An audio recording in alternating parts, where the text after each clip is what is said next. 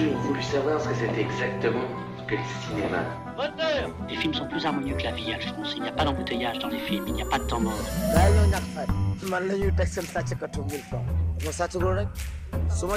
Tous les cinémas du monde. Marcello, come here. Tous les cinémas du monde. Sophie Torlotin, Elisabeth Lequeret.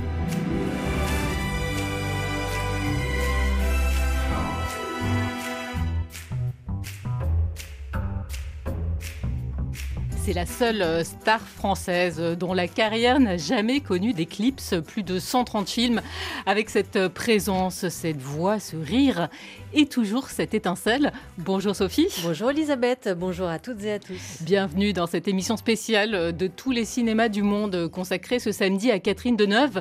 Catherine Deneuve qui vient de fêter ses quatre-vingts ans. C'était le vingt-deux octobre dernier. quatre-vingts printemps et sans doute autant de grands films à son actif. Elle qui a tourné avec Polanski, Alain Cavalier, Téchiné, Buñuel, Truffaut. Une filmo en forme de cinémathèque idéale dans laquelle nos deux invités se sont plongés avec délice. Faustine Saint-Geniès, vous signez une somme sur Deneuve parue aux éditions Marabout. En toute simplicité, ça s'appelle « Il était une fois Deneuve ». Et c'est un livre collectif que vous co-signez avec vos collègues de la rédaction de SoFilm. Deneuve, la reine Catherine, c'est le titre de l'excellent documentaire que vous consacrez à la reine des actrices françaises, Virginie Linhart. Bonjour à toutes les deux. Bonjour. Ah, ce que j'ai dit, c'est qu'un acteur, ce, qui est, enfin, ce que je pense vraiment, c'est qu'un acteur est quand même quelqu'un qui joue et que dans le mot « jeu », il y a à la fois bon, le jeu du plaisir de jouer et en même temps, comme les enfants, c'est-à-dire euh, on joue avec sérieux, on joue sérieusement. Mm-hmm.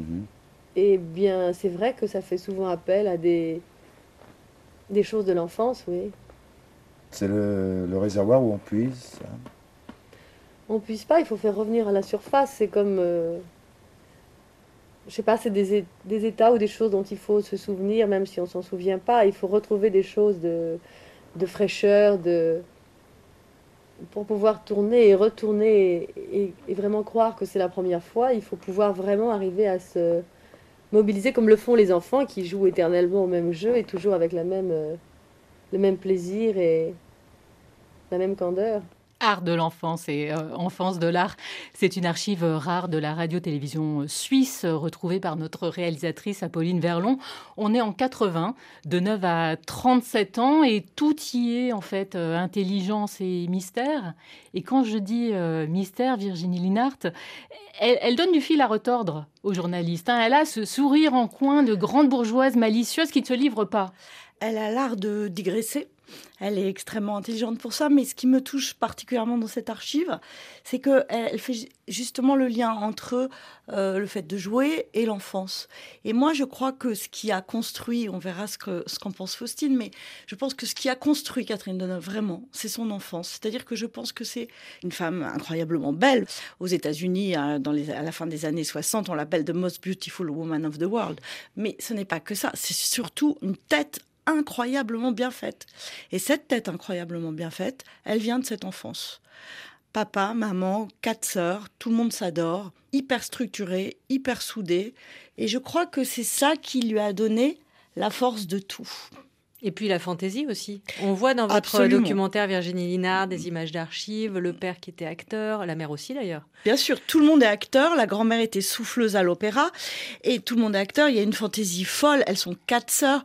J'ai montré des, des photos que j'adore. Elles sont déjà grandes. Elles dorment dans des lits superposés, et cetera. Françoise et Catherine. Et l'appartement, est... ce n'est pas du tout une grande bourgeoise. Catherine Deneuve, le père est acteur. La mère a arrêté de travailler pour élever ses, ses quatre filles. Et donc, ils n'ont pas forcément énormément d'argent.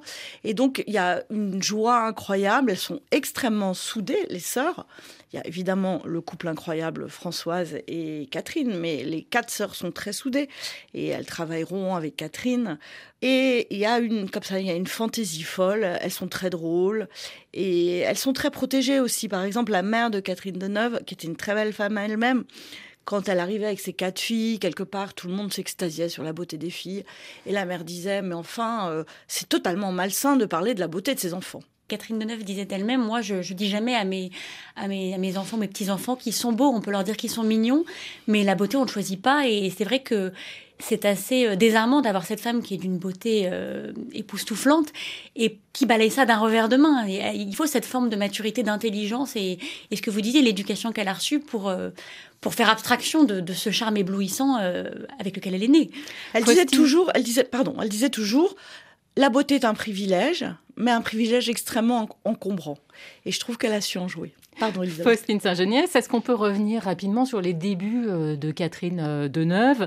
Donc on l'a dit, c'est une enfant de la balle, mais celle qui a le feu sacré dans la famille, en fait, c'est plutôt sa sœur, Françoise Dorléac. Bien sûr, c'est Françoise Dorléac qui rêve d'embrasser la carrière d'actrice. Et Catherine Deneuve le dit elle-même, elle est rentrée au cinéma par effraction, en fait. On avait besoin pour un film d'une jeune fille pour jouer la sœur de sa sœur. Et on a proposé son nom, elle était, elle était ravie de jouer, mais c'était plus par amusement et sans vraiment y prendre goût. Et, et on... c'était Jacques Demy qui lui a vraiment fait prendre conscience de l'étincelle qu'elle avait en elle. Pour elle, c'est vraiment le rideau déchiré avec Jacques Demy, avec les parapluies de Cherbourg. Alors on, est au, on rappelle un peu le contexte, on est au début des années soixante. Elle a déjà une petite carrière à son actif quand ce jeune cinéaste, Jacques Demy, la pressent pour le premier rôle de son film. Lui attendait une petite brunette. Il trouve une mini-vampe à franges, blonde comme les blés. C'est Varda, la compagne de Jacques Demy. On le voit dans votre film, Virginie Linhart, qui va se charger d'ailleurs de couper la frange de Deneuve, hein, non sans mal. Et c'est donc parti pour les brumes de Cherbourg, son magasin de parapluies, son dancing et ses ambiances nocturnes. Crois-tu qu'il me prendra comme ça? S'il me refuse tel que je suis, c'est qu'il n'éprouve pas pour moi des sentiments profonds. Si par extraordinaire, il m'accepte, je n'aurai pas de raison de douter de lui. Et je serai bien sotte de le repousser. Tu vois bien que je réfléchis, mais tout cela est si difficile.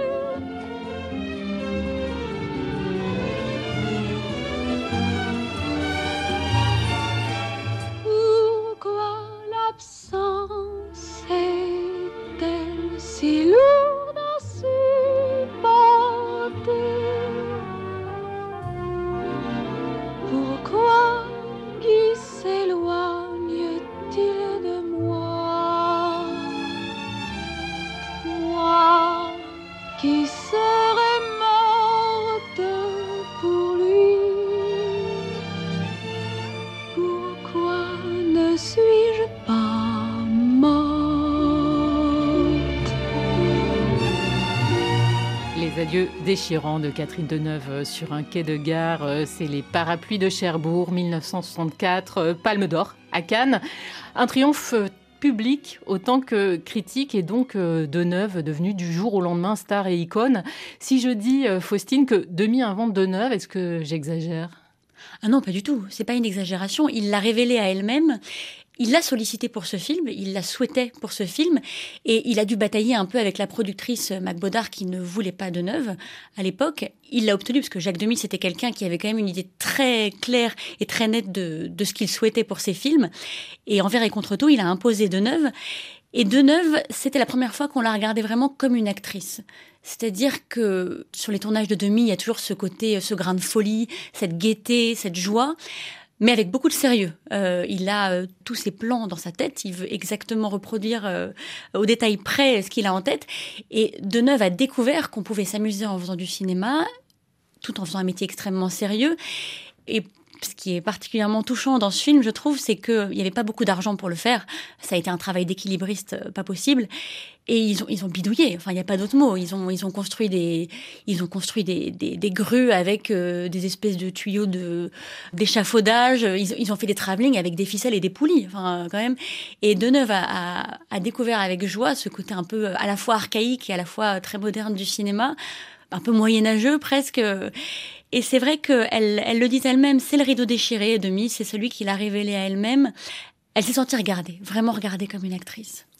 Et Virginie Linhart, on dit que effectivement un Demy révèle, euh, invente Deneuve. Juste un, un détail, elle était quand même déjà blonde. Et on voit aussi dans votre film que c'est Vadim, son premier mari, et donc à quelques années hein, avant les parapluies, qui, euh, peut-être aussi sous l'influence Bardot, hein, qui était à l'époque la grande star euh, française, lui fait changer de couleur de cheveux. Et, et ce qui est devenu un, le blond de Deneuve. Ah non, non, c'est ah non justement pas Vadim. Elle l'a changé toute seule. Évidemment, tout le monde a dit Vadim avait été marié avec mmh. Brigitte Bardot, avec Annette Strasberg. Donc tout le monde a dit « Ah, Catherine Deneuve veut imiter euh, les anciennes épouses ». Or, elle a décidé toute seule. Et Vadim dit d'ailleurs dans ses mémoires qu'il était un peu déçu quand elle arrive en blonde et qu'il ne s'attendait pas du tout à ça. Et c'est justement ça qui est intéressant. Il faut voir que euh, à l'époque où elle rencontre Vadim, elle a dix-sept ans. Lui, il en a trente-trois, il a une carrière de Don Juan euh, pas possible. Elle plaque tout, elle prend ses valises et elle va s'installer chez lui. Elle est brune. Et puis elle a un jour envie d'être blonde. Évidemment, tout le monde va dire, c'est Vadim qui a décidé qu'elle va être blonde. Pas du tout, c'est elle qui décide d'être blonde. Et Catherine Deneuve, c'est ça. C'est vraiment quelqu'un qui a toujours tout décidé dans sa vie. Et il y a une archive que j'adore dans mon film où on lui dit « Vous avez toujours critiqué le mariage, et cetera » Et elle dit « Ah non, pas du tout. Je critique le mariage. Pour moi, je critique pas le mariage en tant qu'institution. » Et le journaliste dit « Vous regrettez quand même un peu d'avoir dit ça. » Elle dit « Pas du tout. Je regrette jamais ce que je dis. » Et on parlait euh, de sa beauté euh, éblouissante, euh, mais en fait, là aussi, elle décide de tout. Elle a vingt et un ans et elle pourrait justement l'utiliser. Et, euh, tout le monde parle de la blonde hitchcockienne, sa beauté glacée, et cetera. Pas du tout. En fait, elle s'engage auprès d'un jeune cinéaste dont elle a flairé le, le talent, Roman Polanski. Dans Répulsion, elle va jouer une jeune femme euh, sombrant euh, dans la folie. Et puis, elle va pousser le curseur encore plus loin en jouant devant la caméra de Luis Buñuel, Belle de jour, où la plongée dans l'univers masochiste d'une jeune femme, bien sous tout rapport. Vous êtes content ? Ne dis pas que c'est par hasard, vous saviez que j'étais ici. Vous vous trompez. C'est de votre faute. C'est vous qui m'avez donné cette adresse. Je vous dis que vous vous trompez. Si vous approchez, je crie. J'emmeute les passants, je me jette par la fenêtre. C'est votre lit ? Vous me répugnez, je vous l'ai déjà dit. Oui, c'est mon lit. Qu'est-ce que vous voulez savoir encore ? Vous aimez être humilié ? Pas moi. Ne dites rien à Pierre. Pierre ? Je l'admire de plus en plus. Ne lui dites rien, je vous en prie. Faites un effort pour me comprendre, vous au moins. Je suis perdue. Tout se passe malgré moi. Je n'y peux rien, je ne peux pas résister. Je sais qu'un jour, il faudra que j'expie pour tout ce que j'ai fait. Mais sans ça, je ne pourrai pas vivre.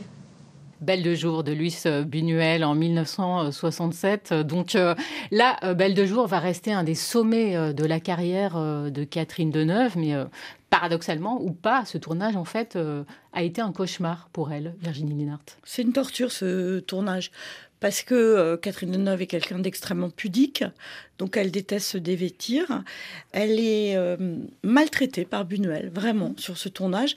Buñuel, mais, il mais est comme déjà... tout le monde est maltraité, non ? Un peu sur les plateaux de Buñuel. Alors, peut-être que tout le monde est maltraité, mais comme elle, elle est quasi de tous les plans, si vous voulez, elle est particulièrement maltraitée. C'est vraiment un tournage qu'il l'éprouve incroyablement. J'ai, j'ai trouvé euh, comme ça euh, une interview et elle se confie parce que c'est un, un journaliste de la B B C, donc elle parle en anglais. Et elle dit qu'elle est effroyablement seule, qu'elle ne comprend pas ce que dit euh, euh, Buñuel. Et c'est Françoise Dorléac qui la soutient tous les soirs, qui lui dit « faut tenir, tu ne peux pas partir, il faut continuer ». Et elle va... Euh, bah, livrer une partition extraordinaire sur ce film. Et ce qui est incroyable, c'est que c'est un film qui va marquer le monde entier. C'est-à-dire que c'est le premier film que les gens citent dans le monde entier. C'est celui-là. Et je voudrais simplement préciser que il me semble que c'est exactement la dualité qui a toujours fasciné les gens. C'est-à-dire que c'est la grande bourgeoise et en même temps, elle, elle se fait maltraiter, et cetera. Donc, fantasme ultime. Mais elle n'est jamais là où on l'attend. Et elle est très jeune quand elle lit le scénario. Le scénario ne lui fait absolument pas peur. C'est ce que vous disiez. C'est qu'effectivement, les scènes de nudité lui font... Euh... lui font horreur. Et, euh... et d'ailleurs, ça va être assez compliqué à tourner. Oui, oui, il y a la scène où elle est chez le duc nécrophile, où elle se retrouve parée d'un drap noir. Tout le monde lui avait assuré sur le tournage que le drap était opaque. Et en fait, c'est un voile totalement transparent. Et quand elle l'a découvert, elle était furieuse. C'est à ce moment-là, que ça, entre autres, que sa sœur est intervenue pour la rassurer. Mais Buñuel, il avait cette... C'est vrai qu'il maltraitait, il maltraitait beaucoup les acteurs. Il n'aimait pas tellement les acteurs. Il s'en méfiait beaucoup. Et là, il y a une espèce de conjonction de choses. C'est que c'est un film de producteur comme il en existait à l'époque. manque. Ce sont les frères Hakim, qui sont des, des génies de la production, à qui on doit par exemple Plein Soleil, qui se sont dit on va adapter ce livre un peu sulfureux qu'est Belle de Jour, de Joseph Kessel quand même, donc ça reste un, un excellent ouvrage. On va prendre un réalisateur sulfureux. Voilà, évidemment, Buñuel, qui était vraiment pas en odeur de sainteté dans l'Espagne franquiste, ça avait tous les ingrédients pour bien fonctionner. Et ils ont choisi Deneuve, en fait, en la voyant dans Répulsion ou dans les films de Demy. Et Buñuel n'a pas choisi Deneuve, donc il lui a un peu fait payer aussi. Enfin, en tout cas, c'est mon, c'est mon sentiment. Et il prétextait sur les tournages, comme il n'aimait pas avoir affaire aux acteurs, il prétextait une surdité réelle ou inventée, on ne sait pas, mais en tout cas... tous les acteurs sur les tournages avaient l'incapacité à communiquer avec Buñuel aussi pour ça. Et alors dans un autre registre, Faustine Saint-Geniès, c'est sa première collaboration avec Saint-Laurent, exactement, avec un, un velcro. Peut-être que vous pouvez nous raconter l'histoire du velcro qui a joué un rôle assez important dans le, dans le film. Eh bien, le, le velcro sur le tailleur rouge, c'est la fameuse scène de simulation de, de viol. Et en fait, c'était très compliqué d'avoir des vêtements aussi élégants, aussi classiques, qui puisse s'arracher aussi facilement. Et ce velcro va accompagner les mouvements de Deneuve et va l'aider dans son jeu. C'est quand même une, une simulation de, de viol avec les cochers qui a été attaché à un arbre, la, la robe est arrachée. Et ce velcro, le génie de Saint-Laurent, avec ce velcro mouvant, va permettre à Deneuve de mieux en, embrasser euh, cette scène et, et de pouvoir se mouvoir beaucoup plus librement que s'il avait fallu vraiment arracher l'étoffe, et cetera. Et le bruit va contribuer aussi. Ça, on peut aussi ajouter que ce qui est intéressant dans, dans Belle de Jour, c'est que ça annonce quand même euh, mai soixante-huit et toute cette époque, c'est-à-dire que c'est un film qui est le prélude à toutes les années soixante-dix, et donc on est vraiment à la lisière, c'est-à-dire qu'il y a la, la bourgeoisie, l'hypocrisie de la grande bourgeoisie, et cetera. Et puis déjà ce mouvement de libération euh, sexuelle, de, de la transgression, de la libération des mœurs, et cetera. Mais est-ce que ce n'est pas un film qui aussi fige, euh, comme vous le disiez aussi Virginie, euh, l'image de cette euh, femme, euh, presque une déesse, mais lointaine, hiératique, euh, sur papier glacé ? C'est les deux, puisque en même temps c'est une, une déesse lointaine et hiératique, mais elle se prend quand même euh, euh, toute l'horreur euh, masculine du monde et tous les fantasmes masculins. Euh, au, dans le, voilà, elle reçoit de la boue, elle est, elle est giflée, elle, elle est blessée. Vrais. Qui sont tous vrais d'ailleurs. Tous vrais. Buñuel et, et Jean-Claude Carrière à l'époque Tout avaient écumé euh, tous les cabinets de psy et, et tous les bordels pour, euh, pour justement documenter euh, les fantasmes existants. Et tous les fantasmes ont été vécus ou rêvés par des femmes euh, à l'époque. Nous sommes deux sœurs jumelles. Changement de registre total. Pause musicale qui s'impose avec les, les demoiselles de Rochefort. Toutes deux demoiselles ayant eu des amants très tôt. Une fois sol la mirée, ré mi fa sol sol sol ré do. Nous fûmes toutes deux élevées par maman, qui pour nous se priva travailla vaillamment. Elle voulait de nous faire des érudites, et pour cela vendit toute sa vie des frites. Nous sommes toutes données de père inconnu. Cela ne se voit pas, mais quand nous sommes nus, nous avons toutes deux au creux des reins, c'est fou. Là, un grain de beauté qu'il avait sur la joue. Nous sommes deux sœurs jumelles, nées sous le signe des Gémeaux. Mi fa sol la mi ré, ré mi fa sol sol sol ré do. Et mon mari tournait les calembours et les bons mots. Mi fa sol la mi ré, ré mi fa sol sol sol ré do. Nous sommes toutes deux joyeuses et ingénues, attendant de l'amour ce qu'il est convenu d'appeler coup de foudre aux sauvages passions. Nous sommes toutes deux prêtes à perdre raison. Nous avons toutes deux une âme délicate, artiste passionnée, musicienne, acrobate, cherchant un homme bon, cherchant un homme beau, bref un homme idéal, avec ou sans défaut. Nous sommes deux sœurs jumelles, nées sous le signe des Gémeaux. Mi fa sol la mi ré, ré mi fa sol sol sol ré do. Du plomb dans la cervelle, de la fantaisie à gogo. Mi fa sol la mi ré, ré mi fa sol sol sol ré do. Je n'enseignerai pas toujours l'art de l'arpège. J'ai vécu jusqu'ici de leçons de solfège, mais j'en ai jusque-là, la province m'ennuie. Je veux vivre à présent de mon art à Paris. Je n'enseignerai pas toute ma vie la danse à Paris, moi aussi je tenterai ma chance. Pourquoi passer mon temps à enseigner des pas, alors que j'ai envie d'aller à l'opéra? Nous sommes deux sœurs jumelles, nées sous le signe des Gémeaux. Mi fa sol la mi ré, ré mi fa sol sol sol ré do. Vous êtes bien sur R F I dans Tous les cinémas du monde avec nos deux invités Faustine Saint-Geniès et Virginie Linhart pour parler de Catherine Deneuve. Alors on peut peut-être revenir sur Les Demoiselles de Rochefort. C'est un, c'est un film très particulier. Alors d'abord dans la carrière évidemment de Catherine Deneuve, mais surtout dans sa vie, Virginie Linhart, parce que c'est une bulle de, de bonheur, les retrouvailles avec sa sœur, après ce tournage si difficile de Belle de Jour. Et surtout, c'est, c'est une bulle de bonheur quelques mois avant la tragédie, ouais, de la mort de Françoise Dorléac dans un, un accident de la route. En fait, elles s'étaient promis, les sœurs, de ne plus jamais jouer ensemble. On a parlé des parapluies de Cherbourg. À Cannes, c'est la Palme d'Or. Mais il faut savoir que La peau douce de Françoise Dorléac, dirigée par François Truffaut, est huée.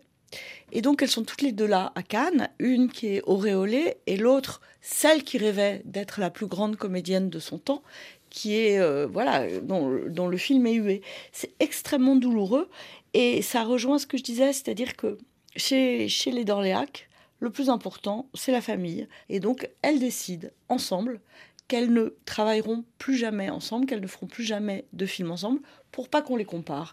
Parce que la presse, en Mais, plus, s'en empare à chaque fois. À chaque fois, à chaque évidemment, fois. La presse adore dire on préfère celle-ci, celle-là est plus intelligente, et cetera. Mais là, elles peuvent pas refuser. Parce que, à l'origine, euh, le projet était pour Brigitte Bardot, je crois, Brigitte Bardot et Catherine Hepburn, c'est Il ça me semble hein que oui. Et finalement, bon, ça marche pas. Il se dit, ok, je vais prendre les sœurs d'Orléac. Et là, elles peuvent pas résister à demi au génie du scénario et à ce que ça implique de bonheur, de répéter. Elles vont répéter pendant des semaines à Londres avec des vrais danseurs, et cetera. Elles vont quand même jouer avec Jane Kelly. C'est le bonheur de vivre absolu, ce film. Et ce qui touche le, le plus, c'est qu'on les voit si complices et, euh, et pétillantes, même dans leurs gestes.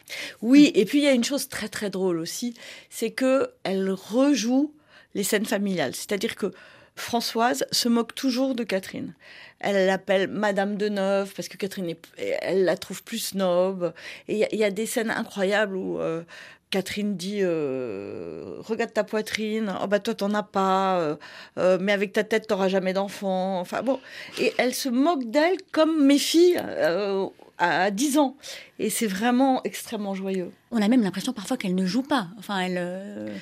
Elles, elles, sont, disait, elles sont comme elles sont dans la vie. Elle, elles disait, toujours, comme... elle disait toujours, à deux, nous serions une femme parfaite. Exactement. Et j'adore cette phrase, parce que vraiment, c'est, c'est justement, ça casse toute cette idée qu'on est forcément jalouse de sa sœur, elle est plus belle et tout. À deux, nous serions une femme parfaite. Et Françoise, quand on la complimentait sur sa beauté, disait « Ah !» si vous rencontriez ma sœur. Et vous disiez avant le drame, parce que euh, voilà, voilà, peu de temps après, Françoise Dorléac meurt dans un accident de voiture qui reste un, c'est la tragédie. Une, une stèle aussi dans la vie de, de Deneuve, ce moment-là, cette tragédie. C'est une tragédie. Françoise a vingt-cinq ans. Elles viennent de passer trois semaines de vacances ensemble, parce qu'elle ne se quitte jamais. Et elle prend sa voiture, elle doit filer pour attraper un avion à Nice. La voiture part dans le décor et elle périt... Euh, enfermée dans la voiture en flammes. C'est un traumatisme atroce, vraiment. Et Catherine Deneuve mettra euh, vingt-cinq ans avant de pouvoir même évoquer le prénom de sa sœur. Catherine Deneuve, euh, on disait, hein, star internationale et star française, tout au long de sa carrière, elle a croisé des acteurs d'horizons très divers. Marcello Mastroianni, avec qui elle aura une fille, Chiara, le Libanais Rabih Mroué dans Je veux voir, l'Égyptien Omar Sharif, l'Américaine Susan Sarandon dans Les Prédateurs. Et puis, surtout, alors elle, elle a croisé aussi tous les acteurs, actrices français, mais surtout le français Gérard Depardieu. On ne compte plus... Euh... Enfin, peut-être que si, vous avez, vous avez compté, Faustine. Il y en a, il y en a une bonne mais dizaine, mais c'est ouais. vrai qu'on a, on a, on a arrêté de compter, puis on ne désespère pas de les revoir euh, encore une fois à l'écran. Hein, et c'est... puis on ne désespère pas que ça va peut-être continuer aussi. Exactement. Et donc, euh, je vous propose d'écouter un extrait du, du dernier Métro. On est en quarante-trois, sous l'occupation allemande. Euh, Deneuve et Marion, une comédienne qui a pris la direction du théâtre à la place de son mari juif, euh, Lucas Steiner. Face à elle, un jeune acteur qui hésite entre les planches et la résistance. Je vous propose d'écouter donc un duo Deneuve-Depardieu, duo mythique, dans Le Dernier Métro. J'étais troublée par vous. Oui, c'est vrai, j'étais troublée. Et comme j'avais l'impression que tout le monde allait lire sur mon visage, alors je me durcissais. Et à force, vous en êtes venu à me détester. C'est pas vrai. Je ne vous ai jamais détesté. Mais je ne comprenais pas pourquoi vous étiez redevenue si distante après m'avoir embrassée. Tout le monde s'embrasse dans le théâtre. Pas forcément sur la bouche. Moi, je vous embrassais sur la bouche? Oui. Le soir de la Générale. Pendant le rideau. Non, non, sûrement pas. Vous m'avez embrassé sur la bouche. Ne me dites pas qu'il y a deux femmes en moi. Si, justement. Il y a deux femmes en vous. Le Dernier Métro, mille neuf cent quatre-vingts, euh, François Truffaut. Duo euh, mythique, je le disais, euh, Catherine Deneuve et, et, et Gérard Depardieu. Ne me dites pas qu'il y a deux femmes en moi. Ça, Faustine Saint-Geniès, c'est complètement les mots de François Truffaut.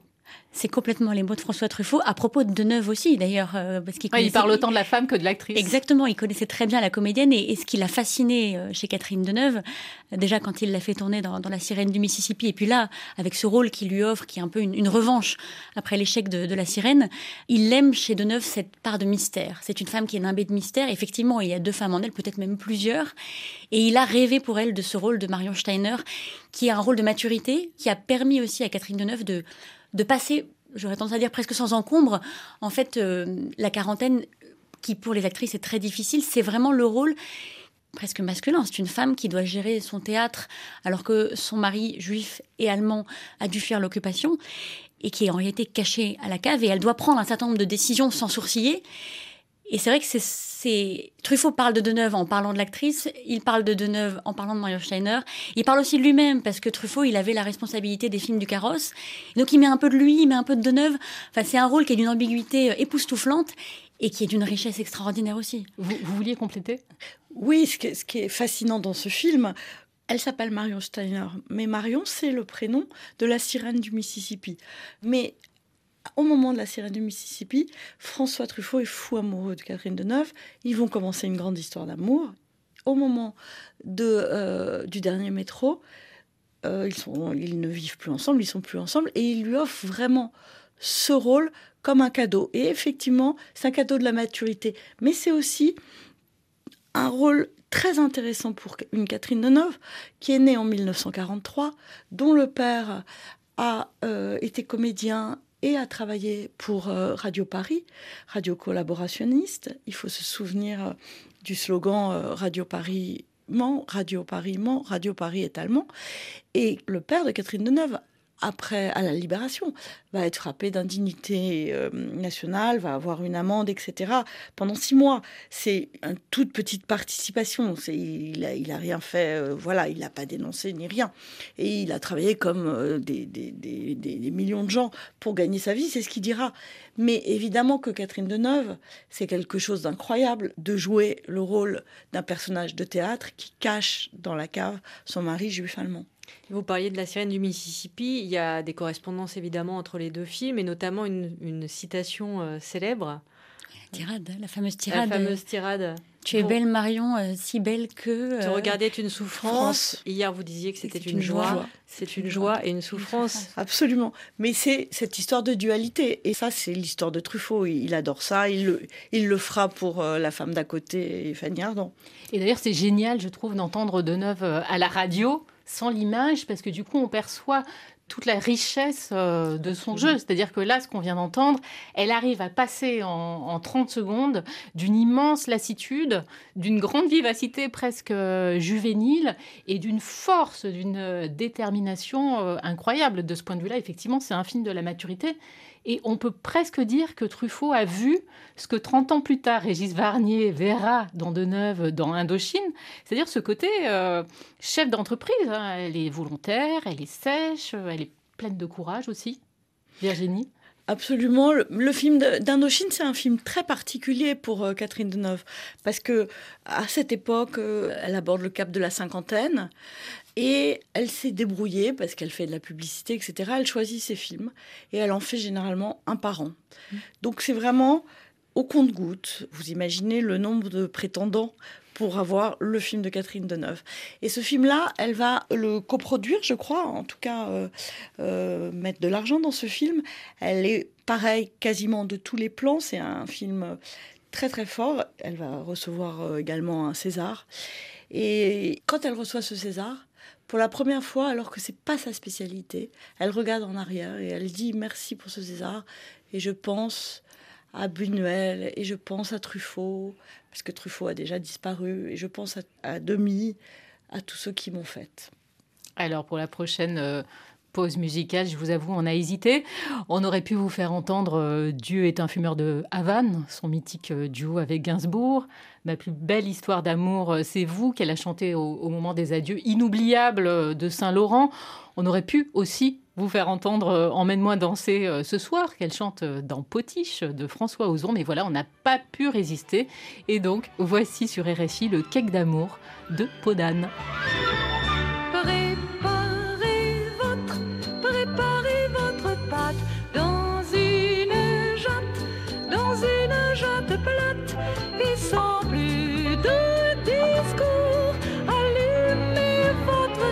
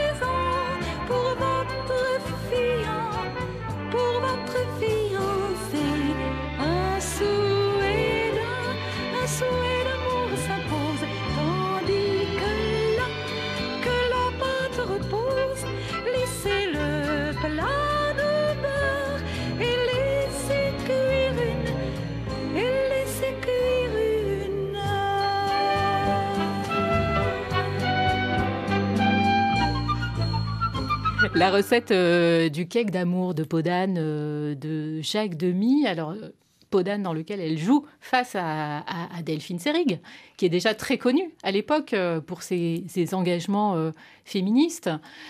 En ce qui concerne le féminisme, alors vous lui avez consacré tout un chapitre, Faustine Saint-Geniès.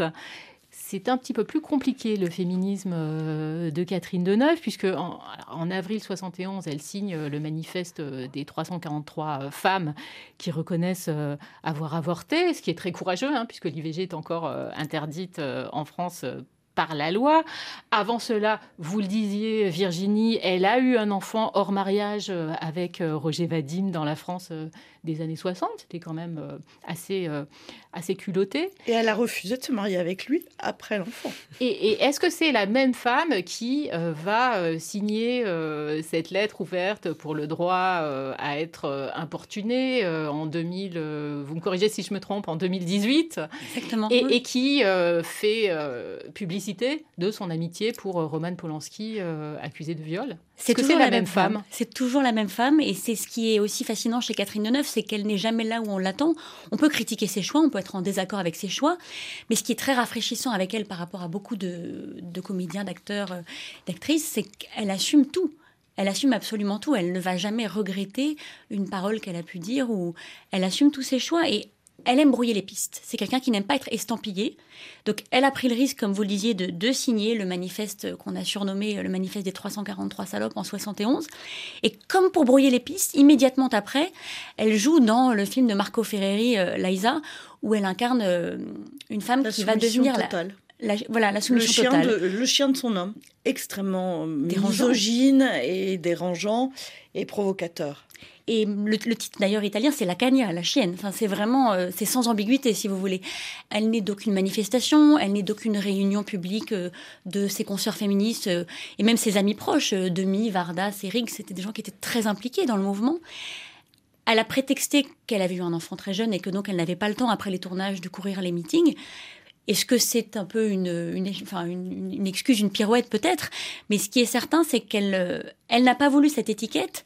Et au fur et à mesure, elle a pris beaucoup d'engagements. Des engagements pour l'égalité de salaire homme-femme. Et elle le prenait à l'époque du, du manifeste. Elle, elle l'a pris régulièrement euh, au fur et à mesure des interviews de télé-radio qu'elle a pu donner. Elle a toujours défendu euh, l'égalité de salaire pour une égalité de travail. Et également la défense des droits des homosexuels. Elle a Exactement. été très, très à la pointe de la défense des droits euh, homosexuels. Mais moi, ce qui me semble, c'est pas que... elle n'est pas là où on l'attend. Ce qui me semble, c'est que tout ce qui la guide, c'est la liberté. Mmh. Et c'est son principe de liberté. C'est quelqu'un qui est vraiment guidé par cette liberté. C'est-à-dire elle fait ce qu'elle veut. Elle fait ce qu'elle veut selon ce qu'elle pense être bien pour elle. C'est quelqu'un qui ne se laisse jamais influencer. Et je crois que cette tribune, quoi qu'on en pense, euh, qu'elle a signée avec Catherine Millet sur le droit d'importuner, et cetera, elle l'a fait au nom de la liberté. Et je veux quand même préciser que je pense qu'elle a été très touchée parce que c'est une tribune qui a énormément choqué, il y a, il y a, il y a une très grande polémique. Et donc, elle, elle s'est excusée auprès des femmes qui avaient pu se sentir offensées par cette tribune et qui avaient été violentées dans leur vie. Et c'est tout. Elle n'en a pas expliqué plus. Et, et pourtant, euh, bon, pourtant elle, elle assume, elle assume tout. Oui, elle assume tout. Et euh, ce qui est intéressant dans votre documentaire, euh, Virginie Linhart, c'est que euh, sur la question de l'argent aussi, puisque très jeune, elle commence à faire des, des publicités. Alors, euh, Chanel numéro cinq, hein, ça, tout, tout le monde sait qu'elle est une des égéries Chanel, mais aussi, euh, pour, enfin, vous allez me compléter pour des voitures, des voitures, euh, des, la financière de, la de Suez. La financière et, de Suez, absolument. Et elle répond aux journalistes d'une façon très naturelle. Voilà. Elle... En disant, ben bah voilà, a... moi j'aime bien dépenser. Enfin, il y a deux choses. D'abord, elle dit une chose qui est intéressante et qui est tout elle aussi. Elle dit, euh, euh, mais ça m'amusait que ce soit une femme qui parle d'argent. Euh, c'est le, le moment de la privatisation de Suez.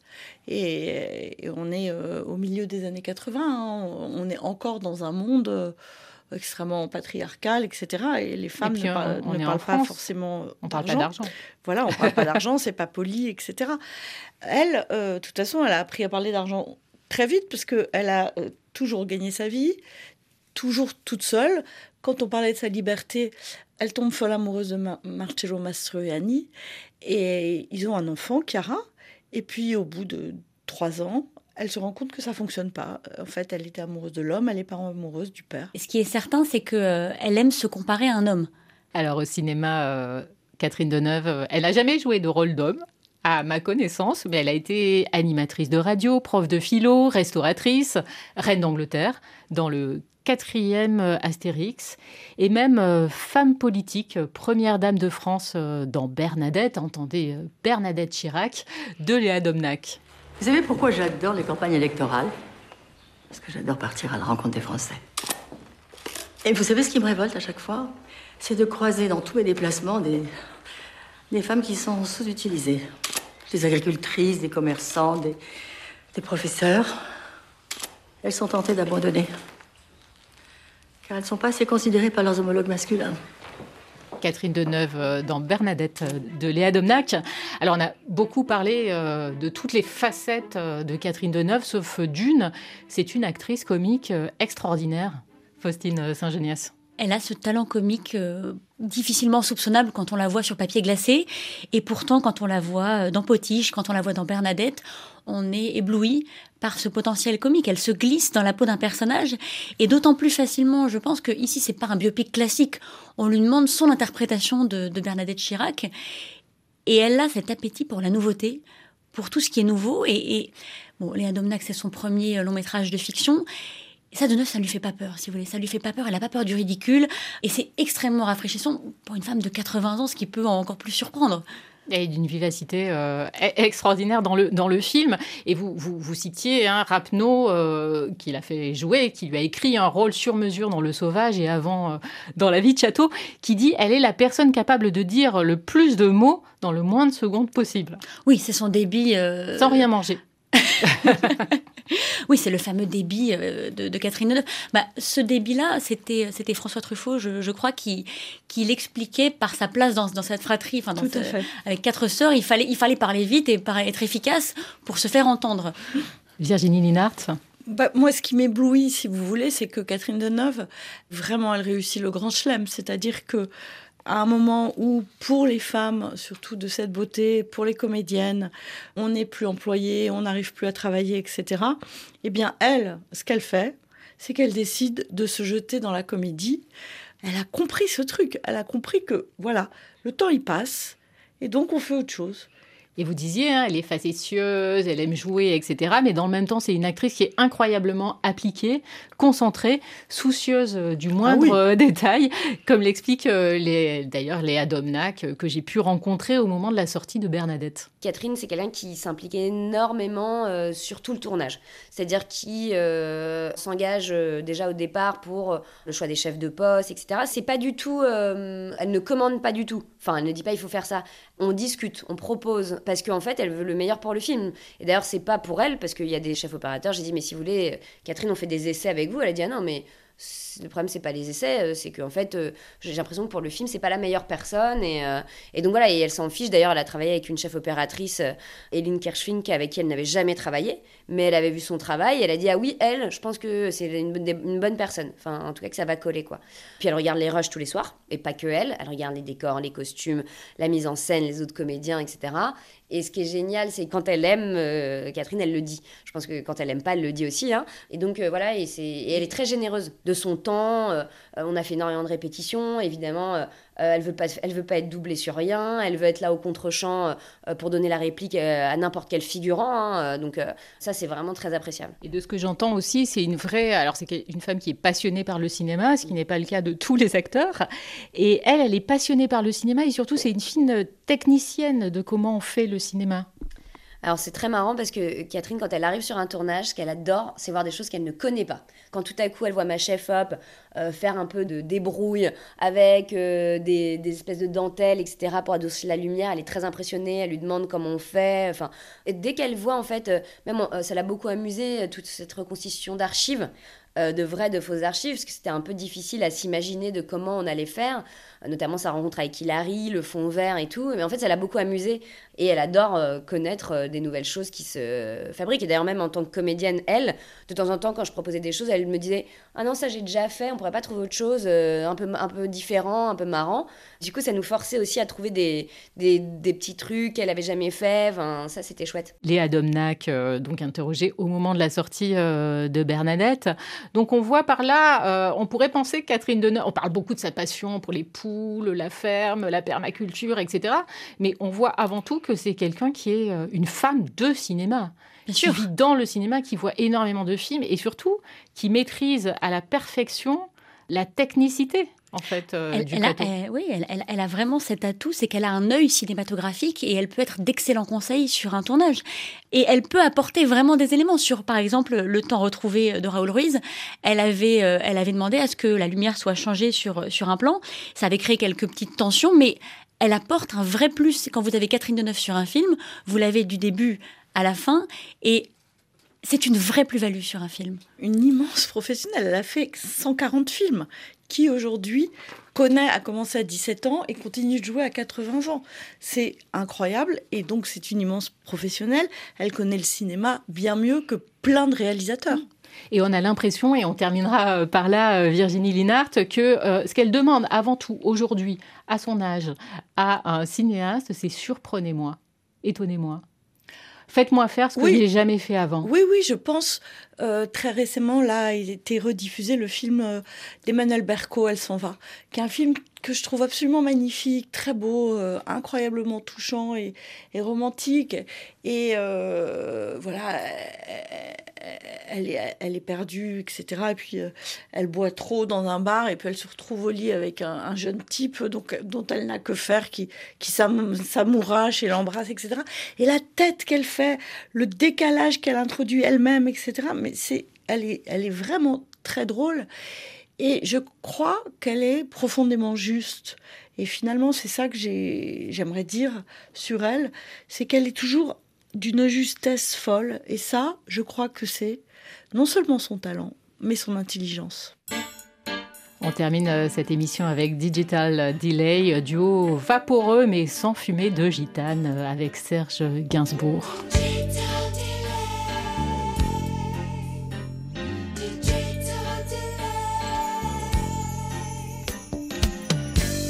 Rendre les hommes pour ce qu'ils ne sont pas et les laisser pour ce qu'ils sont.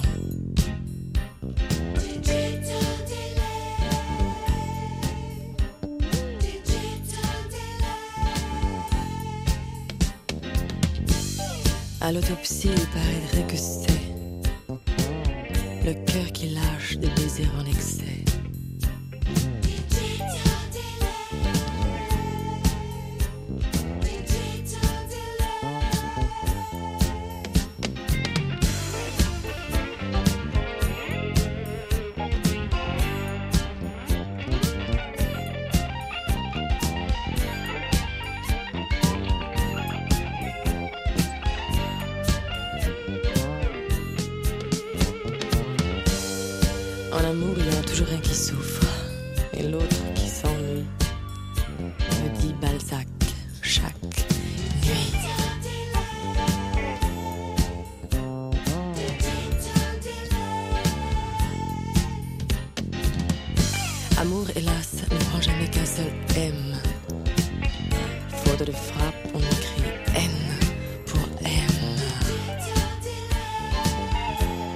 Saurez tout ou presque sur Catherine Deneuve en compulsant Il était une fois Deneuve de la rédaction de SoFilm avec vous, Faustine Saint-Geniès, et aussi Marie Courquin, Boris Zamès et Quentin Convard sous la direction de Raphaël Clairfond. C'est paru aux éditions Marabout. Merci.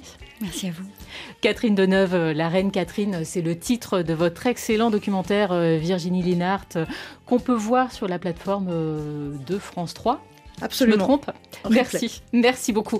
Merci. On va citer aussi le très beau doc de Claire Laboré, diffusé sur la plateforme d'Arte, Deneuve à son image. Arte qui célèbre les quatre-vingts ans de la reine Catherine avec un cycle Deneuve. Voilà, on peut y voir entre autres Peau d'âne, Potiche, Répulsion ou encore Dancer in the Dark. Tous les cinémas du monde, c'est fini pour aujourd'hui. Au micro, Sophie Torlotin et Elisabeth Lequeret, à la réalisation Apolline Verlon. Rendez-vous la semaine prochaine, même heure, même cinéma. Vous avez raté la séance? Podcastez ou réécoutez tous les cinémas du monde sur R F I point F R ou sur l'application R F I Pure Radio.